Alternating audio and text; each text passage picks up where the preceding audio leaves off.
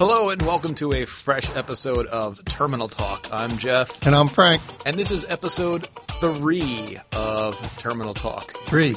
Three. How do you figure three? That We had number zero, Yes. and then we had Anthony Sofia, episode Uh, one, Right. and Jeff Frey was two and two and a half. No, that's two and three. It's it's it's one episode. It's just split in half. No, it's two different episodes. Um, well, uh, how the user is going to see it is how I upload it because I get to do all the not fun stuff, and I could call it uh, episode uh, two point ham sandwich if I really wanted to. Okay, so this is Episode three, three. three. We have episode three today, Mm-hmm. um, depending on how you do your math. And our guest, I tend to put three after two. I know, and you got something in between two and Yeah, three. Jeff Frey's two, Mark Nelson three. And our guest today is Mark Nelson, a security guru. Yeah, the, the funny thing about Mark Nelson is, uh, and he'll be listening to this. I'm, I'm picturing him listening to us talking about him right now, going, "Oh no, they're going to say something mean." No, Mark Nelson said, uh, "You guys really, you know, I, I don't know what I'm going to talk about. I have I have two things I want to cover, and one of them is to make fun of Frank, and after that, I, I don't I don't know what to do." And uh, he was just really worried he wouldn't have anything to talk about, and uh, he came in and delivered a master class about security on mainframe. It was really cool.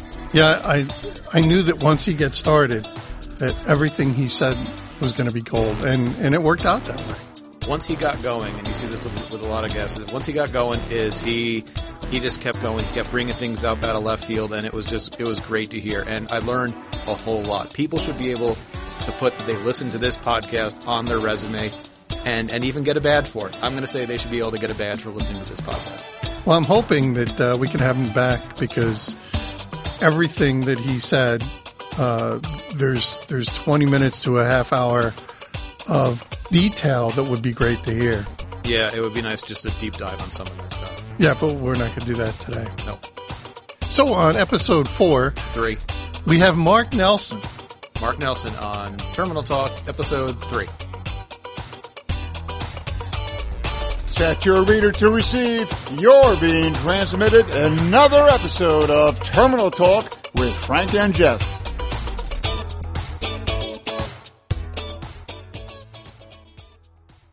Welcome to Terminal Talk. Our conversation today is with Mark Nelson, a grand poobah of security on RACF, right? That's it. All right, thank you for coming by. It's been a pleasure. You made a distinction when we when we were asking you if you come on. uh, I said, "Oh, you can talk about RACF this, RACF that," and you said, "I'm not RACF. I'm security." There's a difference. there is. I think when you're looking at Z, uh, you, you should be looking at a holistic view of security, and that's just not the RACF piece, but that's all the other elements, all the resource managers, as we would say, that make requests of RACF. It's also the auditing piece, et cetera, et cetera.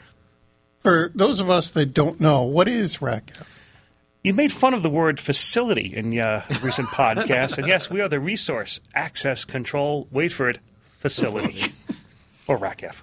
And and doesn't it rely on another facility? Well, there is another facility that is sort of the front end to our facility, and that is the System Authorization Facility, or SAF. And so you really kind of manage SAF commands, right?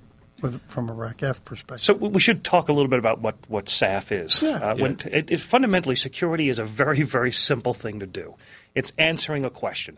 Does this person have access to this thing? That's it. Right? But in order to do that, you have to have some way of identifying that person. That's the problem of identification. Making sure they are who they say they are. That's the issue of authentication, password, password phrases, digital certificates, pass tickets, Kerberos credentials, whatever it might be. Right, then taking that information and looking to a place for to answer that question, and then of course to log the results because you do want to record, hey, who approved this transaction or who opened this particular file or data set or whatever it might be. So the place where those resource managers make that question is the System Authorization Facility, or SAF. Underneath that is the External Security Manager, of which RACF is one. There are others. We shan't talk about them. But as a security guy, um, what do you say to people who say, you know, what makes security on the mainframe so different? I think part of what makes it different on the mainframe is I, I, did say that was simply the issue of answering a question. There actually are other aspects of security. So there's a classic model called the CIA model. It Has nothing to do with people in Fort Meade, Maryland. It Has to do with confidentiality, integrity, and availability. And availability is a key part of the security question in that model. And in fact, should be a. It's definitely one of the top concerns of our clients because a system that is unavailable one might say is secure, Right. but it's fundamentally useless. So you wouldn't put the letters in that order if you. Not necessarily. Well, see, the reason why I wouldn't put them in that order is I think a lot of going off on a tangent. A lot of clients, I think, focus too much on the availability issue, and not too much, but in the sense that if people have incentives in their performance plan, things they're measured on, service level agreements, they're always on the issue of availability. Right. So if someone is going to make that very human condition uh, question or answer the question in a very human way, what should I worry about today? Availability is going to be on the top of the list. Security might not be, specifically confidentiality and integrity. So we got on that topic because what is there interesting and different about System Z? Uh, System Z, we, we've been doing uh, cryptography on System Z for many, many years. I think a lot of people don't realize this thing called DES, the Data Encryption Standard. We invented that. right? We invented that to solve a business problem. A bank was trying to in, uh, create the first ATM somewhere in the late 60s, early 70s, and we created an algorithm to protect information as it went from the bank to the ATM. Interestingly, it was uh, it was an algorithm called Lucifer, and I've, I've always liked to joke I, there are not devil worshippers inside of IBM. Right? There are not. Uh, but I did talk to somebody who had worked on the team, and uh, the person who created this algorithm uh, had said he he'd created something that was devilishly difficult to decipher. So this thing called Lucifer ended up becoming standardized as the data encryption algorithm and then the data encryption standard. So we've been doing it. We've had hardware since the mid 70s that have implemented DES in a, in a manner where you would load the key into this protected hardware box. The key never left the box. Did triple DES. We started putting that as part of the processors a long, long time ago. Priced feature. It's been a standard feature for a very, very long time. Anthony yesterday referred to something called the uh, CPACF, Central Processor Assist for Cryptographic Functions. When I first heard about that, I thought, yeah, it's an instruction. What do I care? It's not an instruction. It's an actual bunch of on silicon. Uh, it's a, it's another processor sitting next to that central processor. Very low latency to get to data, very very fast. And we've been leveraging that more and more and more. And with something that's coming out very soon, it's been in some of our announcement materials called pervasive encryption. We'll be using it even more. I talk too much. I'm sorry. No, No, no, no. awesome. Actually, Tangents are good. That's awesome. yeah, that was awesome. Yeah. We're I'm just- done. I'm just trying to figure out where to go from there. Well, so so you, you, you mentioned availability, and, and you hit one of my hot buttons, right? Nobody cares about security until they have to, right? That's absolutely true. Right. Well, I shouldn't say nobody. Many people. Most people. Many people. Certainly, most of the businesses that I've worked with, it, it it's ho hum until it isn't, and then it's So, you know pa- so hairs on fire. part of our job is to go out and make these, these the sum into the many. And I think we've done a disservice because many people in this industry, you'll see it. When a security guy comes in, the first thing they do is they put up the chart whose sole purpose is to scare the hell out of you. and you see this so much. I think people get a little immune to it. I think they actually get a little immune to it. And, and what I like to focus on is what are the risks that you have now that you can address now with the things you already have. Right. One of the issues we've seen is that uh, that I've seen is that clients don't configure their systems in the most secure manner, and part of the reason they don't do that is fear. Oh, I don't I don't want to change that setting because it might break something, and that would hurt the availability, the thing that I'm really measured on. I, I think it's it's probably safe to say, at least it's been my experience, is if you're concerned with with the availability or the production side of things, you're, you're writing code, you're testing things. Um, you might have like a personal library of 12 RACF commands. and when something doesn't work because you get a RACF message, you're going to start kind of cycling through them and saying, does it work now? Does it work now? If somebody is, you know, they, they, they know they need to be concerned about security, they need to have some sort of understanding. Where should they get started in, in kind of understanding their space and what they what they need to be, uh, how they can interact with uh, with RACF or security in general? That that's an outstanding question for Thank which you. I wish I had an outstanding answer. uh, most of the uh, publications that one might find uh, are are really geared toward very specific roles. You're writing an application. There's a RACROUTE reference manual. You're a security administrator. There is a 900 page security administrator's guide. If you're an auditor, we've got something for that. We do have a general user's guide. All great places. But if you're somebody who's a developer, the example you just used, what, invar- what often happens, can't say invariably, what often happens is you issue some set of commands until your application works. Right. And at that point, you're like, yes! Right. Now, you may have done something in that environment. Perhaps you were running your application or you require your application run with an extraordinary set of privileges that it really doesn't need. Um, how do you catch those kinds of things? And part of it is the overall understanding of some basic security principles. A principle like the principle of least privilege, right? If you require a high level of privilege to do something simple, you need to think about how that application or how that environment is implemented. Uh, you need to, so that that's probably the, the, the one that's most important to this this particular discussion. It kind of we come back to to a question that I always hear: um, Why does it have to be? Why does it have to be so hard? I mean, you, you talked about you know hundreds and hundreds of manual pages just to do. You Well- know, is is this person allowed to do this? Why has it got to be so complex? Yeah, I'm a good guy. Why can't you just let me do everything I want to? And you know, Well, you, you say you're a good guy, but I know you. and let's not talk about Frank at this point. no.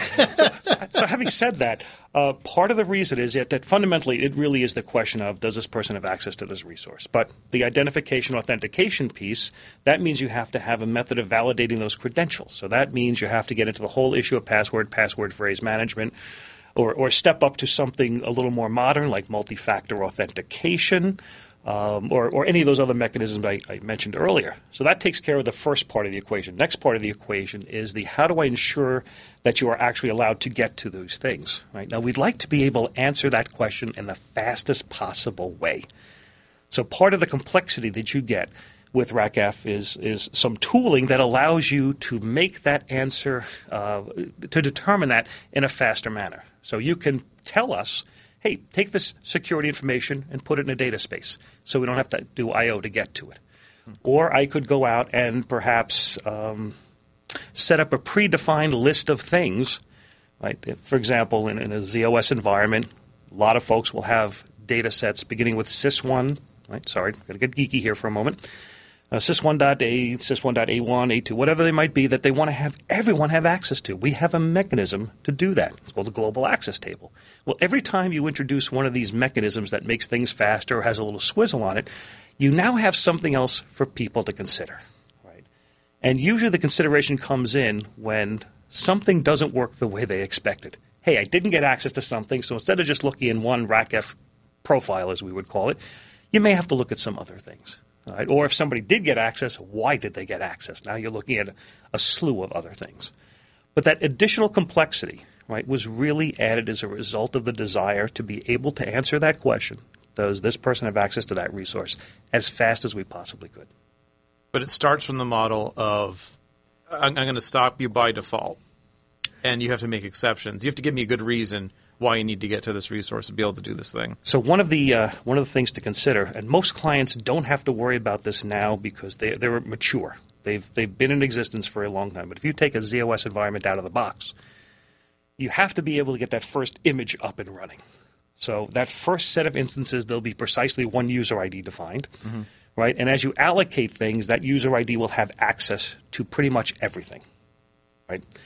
Uh, you do need to do some things to start t- closing down that system. Fortunately, it's a very small set of commands. It's very, very easy to do, right? But I can't say that you get, you know, out of the box, if you will, that it's a well-controlled system. What you have is some wonderful Play-Doh, lots of different colors of Play-Doh, and your job is to sit there and shape that Play-Doh into the, the building or the, the structure that you want to create that matches what your business requirements are. And the good news is there's some additional tooling. IBM has products like zSecure. There are some vendors who have equivalent products that will look at your system and say, all right, let's take a look at the overall configuration. Is it reasonable or do you have some gaping exposures in it? And I definitely encourage clients to, to do things like that because even the best intentioned of clients will make mistakes. And not probably not even just after the first install, but periodically. Cause Oh, absolutely. Change. And by periodically, daily might be too often. Okay, that's that, that counts. right? And and uh, I so years ago we did something called the IBM Health Checker for z/OS. Yeah. Uh, we did this uh, z/OS 1.7, I think it was, a long time ago. One of the first checks we had in there was a basic RACF configuration check. It looked at something called APF libraries, Authorized Program Facility Libraries, where if you have the ability to change something in there or put something in there, you had an extraordinary amount of power. And this this check, which out of the box just ran, uh, and told you if you had one of these things, a lot of clients found that they had these these data sets of this type uh, that everyone could update. And that's a problem. And when I talk to clients, a lot of times it was small little outside of the mainstream. Even clients who had a really good change control process had these things slip in. So yes, that it isn't. You do need to run it periodically and uh, daily, uh, Daily or more frequently. There are products that actually do continuous monitoring. So, donut, Frank. I'm a donut. I'm a donut. Donuts. So one of the, one of the things I I thought was kind of interesting about the way that RACF works with the operating system is that I, I, know that there are other alternatives to RACF. Um, I'm just wondering. It, it seems like is it is it a, com- a component? Is it part of the operating system, or does it plug in like a feature? And, and how does that work? And why are we keeping it separate like that? Excellent question, and there's a little bit of history here. Uh, when the operating f- system first shipped, there were some what I'll call relatively primitive sets of controls for identification, authentication, and access controls. This was things like the TSO UADS user attribute data set. Right, for example, uh, other resource managers had their own user registries, had their own methods of authentication. Internally within IBM, we had a group of folks in uh, IBM Research who decided this was not sufficient, and they created their own access control mechanism, their own identification authentication mechanism. wasn't called RACF at the time, something called Installation Management Facility. And they were using this to, contr- to uh, control access and control the operating environment at our research centers, where some of our most valuable data was. There was an initiative in IBM to create a security product, and as that initiative was going on, uh, the marketplace started saying, we really want to have a better set of security controls on the MVT and MVS platforms. This culminated with a presentation or uh, a set of discussions at Share, I believe the year was 1974, where folks got up and talked about their approaches. Folks over in IBM talked about this thing called IMF. A gentleman guy named Barry Schrager talked about the product which is called ACF2, and somebody got up to talk about the product called that now called Top Secret, may have been called Top Secret at the time. And the idea was to figure out what was the right approach, what was the right set of requirements. So you had three sets of folks coming up with three, two and a half maybe, different approaches to solving the problem. Uh, RACF, quite frankly, wasn't the first one there.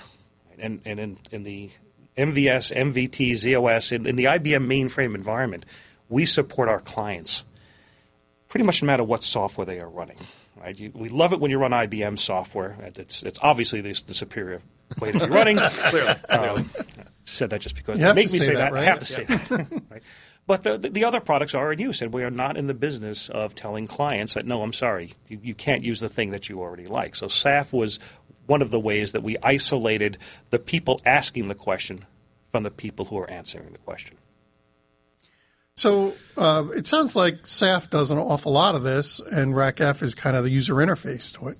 Oh, that's not quite frank. Uh, Yes, it is. I just said it. Yeah. So it is Frank. It is Frank. Frank. Frank doesn't do very much. well, then the analogy is perfect. Okay. Actually, the analogy really is perfect now that I think about it. Uh, SAF really doesn't do that much in the sense that it's, it's more of a router than something else. It gets a request in and it passes it off to the external security manager. In our case, RACF, and, and, and that's the, the portal through which the response is given back. But there are times when there isn't an external security manager. Very early on, during the system initialization, during the initial program load or IPL, there is no security manager, but there is SAF. And SAF will return some default answers, which are yes, pretty much, because this is during initialization. And if you don't have a security manager, it's not there to say yes or no. So the answer is yes up until the point of time that the security manager is initialized, and then you can start getting real decisions.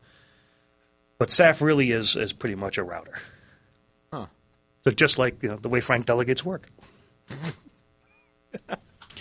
you can cut that out. This no, this this uh, podcast was a lot more fun before. It really lets you kind of see. You know, it's good to let you know what people think of you. Yeah, it, it hurts. good though. to know where you I, stand. I'm a little bit smaller now. No, No, no, that's not true. but I will be bigger because I'm not going to eat something to eat away the pain. As you might uh, have guessed, uh, Frank and I have known each other for a few I, I can tell. I can tell. And there's no person I like more in IBM. Me, me too. Oh, I cut that part out. Yeah. so not too long ago, Frank, uh, Frank and I were at a client site. We were actually there with uh, one of your friends, Crypto Queen, uh, Eysha Powers. Shout out to the podcast listeners. Yay. Yay! Uh, we, were, we were there talking about uh, two-factor authentication and PIV and CAC cards. Uh, this is all you know, fairly new stuff. I'm, I'm curious as to what types of uh, new requirements customers have. Uh, what, what types of new stuff is being driven uh, into what customers are doing with security on the platform? So multi-factor authentication is probably one of the most important things clients should be looking at now. They need to be looking at it for a couple of reasons. First is it provides some very, very good defenses against some attacks that they uh, they might be subject to, and the second reason is there are some regulatory environments that are insisting on the use of multi-factor authentication. And we do like to say multi-factor authentication Yeah, because it, it, it can be more than two, quite frankly. Is that is that the only distinction that it is more than two? Yes. Okay. At least in my mind, that's all it is. Uh, is hence, hence the multi versus two kind of thing. Yeah. you, you never know. You, it's you a good never know. question. Don't don't say it's a nice question. It wasn't a good question. It was a good question. So, so think about it. We should talk about what the factors are. The factors are basically something you know, like a password, password phrase, something you have, like a key fob token or something like that, or something that's intrinsic about you, right? So your fingerprint, your retina scan, some DNA analysis, whatever it might be. And the idea is that you have more than one of these. Now, traditionally, we have been focusing on user ID, password, password phrases, Kerberos credentials, things like that. Um, can those things be spoofed? Well, the answer is yeah. Right, keyboard log, uh, keystroke loggers, keyboard loggers, those things do exist. Yes, you have to get somebody who can find an endpoint device and install those on, but things like that could happen. Right? Wouldn't it be nice if you could marry that thing you know with something as intrinsic about you, right? Like a thumbprint, right? Or something that you have, like a cell phone or like a, a key token of some type. And that's the whole idea of multi-factor authentication uh, buzzword alert, defense in depth. Assume that someone has compromised your password. And, and, and oh, by the way, it doesn't have to be that somebody installed a keystroke logger. Right? It could be something like they're basically threatening you or your family. Give me your password or else something bad is going to happen. Or you're just really bad at creating passwords Or- like one, two, three, four, five. Don't go there. Yes. What's the most common password? Password. Ding! Oh wait, but I put a zero in for the O, so I'm safe. Hey guys, I'm gonna hit pause and just change my password. Is that- Yes, but you might want to do so when we're not looking over your shoulder. Not that we're nefarious or anything. no, not at all. We, You should, everyone should be a little bit paranoid. So that's the concept of multi-factor authentication: is to put something else in the stream. So even if they have one piece of information, password, password phrase, they can't use that to become you, to claim that they are you. And some of the things we have with multi-factor authentication is support for a, a key fobby kind of thing, an RSA token. Uh, there's also something called a touch token, where you can use a cell phone, thumbprint uh, reader. So there are some options available. And is is a is a difference of a token and a password? The token is something that's like kind of short lived, or, or what's the distinction there? Uh, so, so in general, that token is producing a value that changes on a, on a very frequent basis, every 10 seconds, every minute, whatever it might be. Right? So the token itself has a shared secret, basically, uh, and it's using that to generate a value that you will then input as part of your credentialing process. Okay. So all this stuff sounds new and modern and cool. Isn't it hard for a system that's been around for what 11 billion years to uh, suddenly do all this new new tech stuff? I think that's one of the most impressive things about the system that evolved from System 360. That date of April 7th, 1964 is a date that everyone at IBM should celebrate and honor because it really was the birth of a new generation of processing. And it brought a couple of things too. Uh, one of the things it brought was the concept of the architecture being isolated from the actual implementation. So there's a consistency in the architecture. It's an extensible architecture. So back in those days, you might have had a very small amount of storage, 16 meg. Now we're talking about gigs and gigs of storage, all with a single extensible architecture. There, and let's not let's be clear about it, there are always bumps in the road when you're talking about 55 years, 54 years of, of, of, extensibility. But fundamentally, the initial architecture was sound, and that is something that we should be very grateful for. The same thing is true of security. Right? The, the concept of a resource managers calling one central place to get an answer for security. That one central place responsible for identification, authentication, and for logging is an architectural decision that allows extensions such as multi factor authentication potentially without significant application or resource manager impact. I'm not saying it's always without impact, but having one place to ask one set of questions really eases the implementation. Would that be easier if the user interfaces were more modern? I mean, 3270 is is really kind of clunky to do uh, forward thinking password you know, multi-factor authentication, that kind of thing?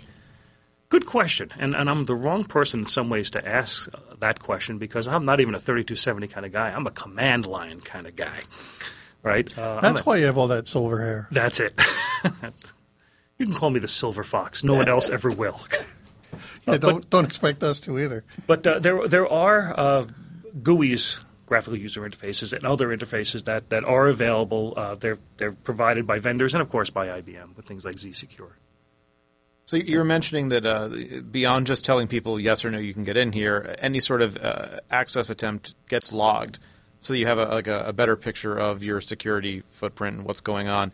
And it kind of sounds similar to what uh, Anthony was talking about the other day, Anthony Sofia, with SMF, how it's just constantly writing out what it's doing, good, bad, or indifferent, mm-hmm. just so you can always roll back and say this is this is what was happening. Does does what uh, SAF and security and you know everything else does what that uh, put, puts out there play into SMF at all, and if so, how? The simple answer to that is yes, yes, yes, and wait for it, yes. so, so our, our, the place in which we store our access or record our access decisions is SMF. RACF writes three records, 80s, 81s, and 83s. Nobody really cares about the details. But fundamentally, you know, SMF is a centralized recorder of things that have gone on. It is the natural place for RACF to place its security event information. So yes, we absolutely use SMF. We get to leverage all the things, all the good things that Anthony talked about yesterday. Use of Logger, for example, the ability to have separate log streams per type of record, the ability to have signed log streams so that they're tamper evident. These are all good things.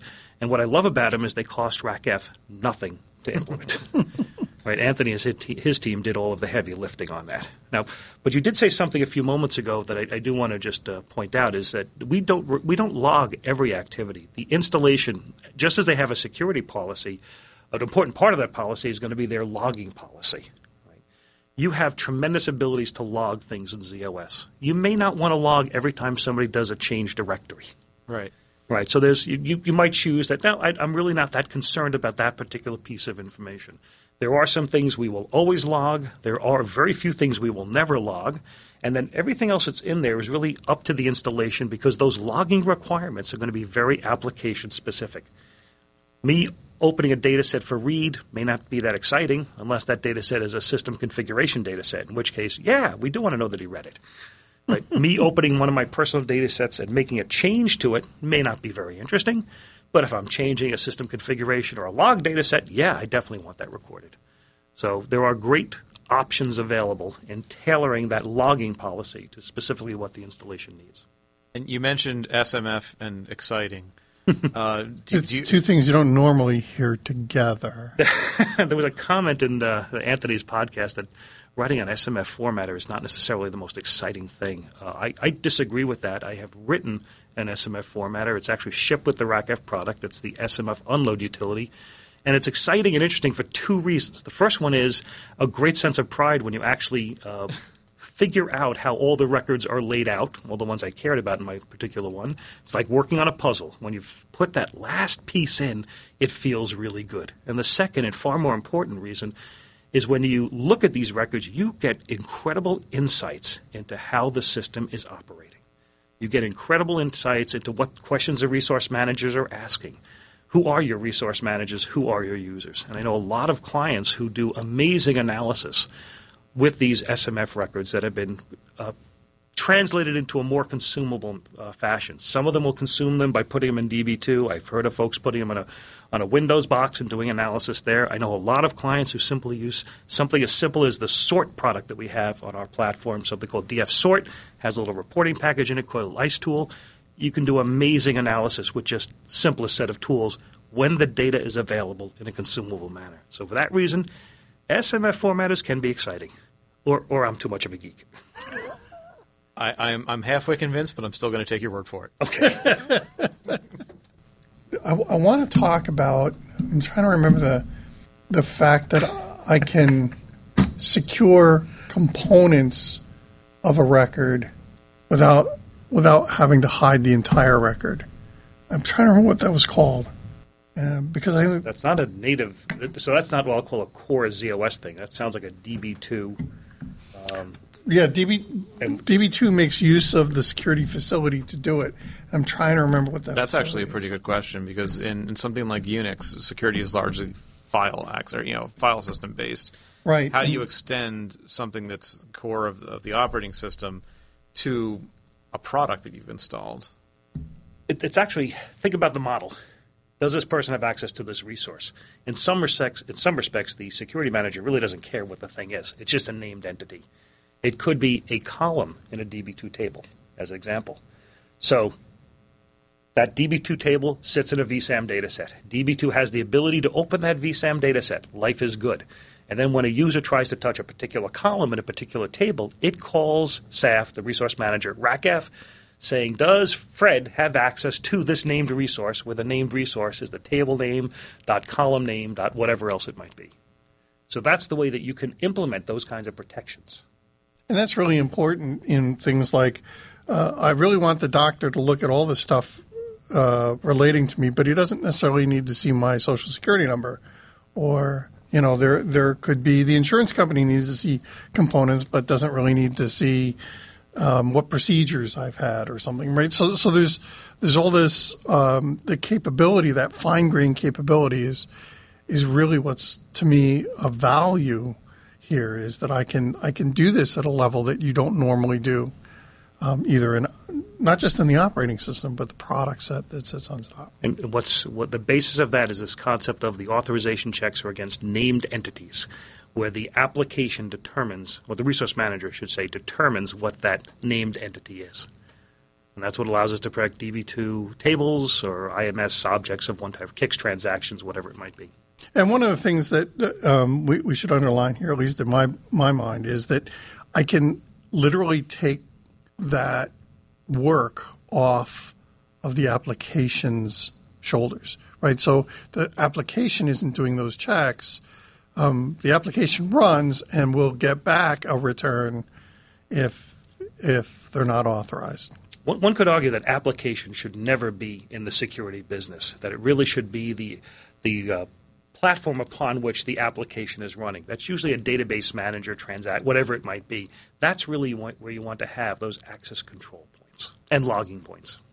Yeah, because programmers will forget that because that's not their job, right? Right. A programmer's job is to get function out quickly, right? And let's face it, security gets in the way of getting things out quickly if you're trying to be secure. What was it that uh, Carl Paris said? Oh, a uh, old performance guy. Uh, Life is too short to worry about security. I think was his Yeah, his great. comment. I, I knew you'd love that comment. That's why I brought Uh, it the up. alternative, uh, there was a gentleman who was a Unix security expert who was once asked, What does it take to make a secured system? And his answer was, Turn it off. Then unplug it. Then remove it from where it is, encase it in concrete. And take it 100 miles offshore and sink it at the deepest part of the ocean. then put a, a patrol around it with orders to shoot to kill. And then he paused and said, And even then, I'm not convinced. I'm not sure. But the point here is that there, there is no such thing as absolute security. A point made a little bit earlier. Uh, there is no such thing as absolute security, or we could say another way absolute security has an infinite cost. The art of security is finding the right point on that price performance curve for the value of security versus the cost of implementing security. Right? You don't build a gold fence to protect a tin cup, is an old saying. You, you kind of set yourself up for this next question. Then. Great. So what makes uh, mainframe security cheaper than doing it, say, in distributed environments? you use the word there that I think explains it distributed. If you are replicating your security issues across 10, 100, 1,000, 10,000 systems, if you're replicating the cost of maintaining software and fixes, it's very important. You know, all software is not perfect. You need to have those fixes replicated as quickly as possible. Which would you rather have to do? Manage 10,000 or manage one? That's a very key component of the, the mainframe advantage.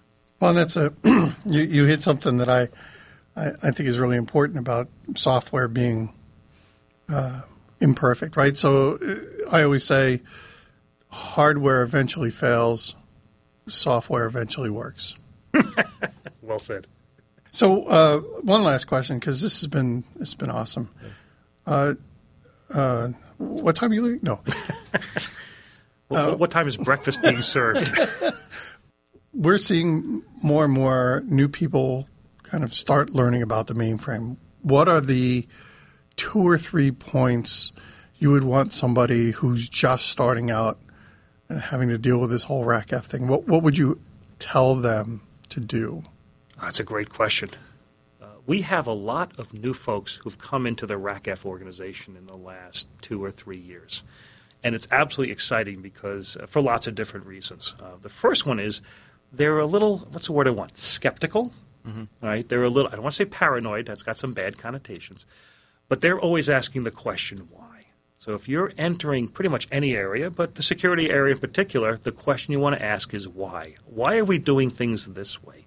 A lot of times the answer you might hear is because it works.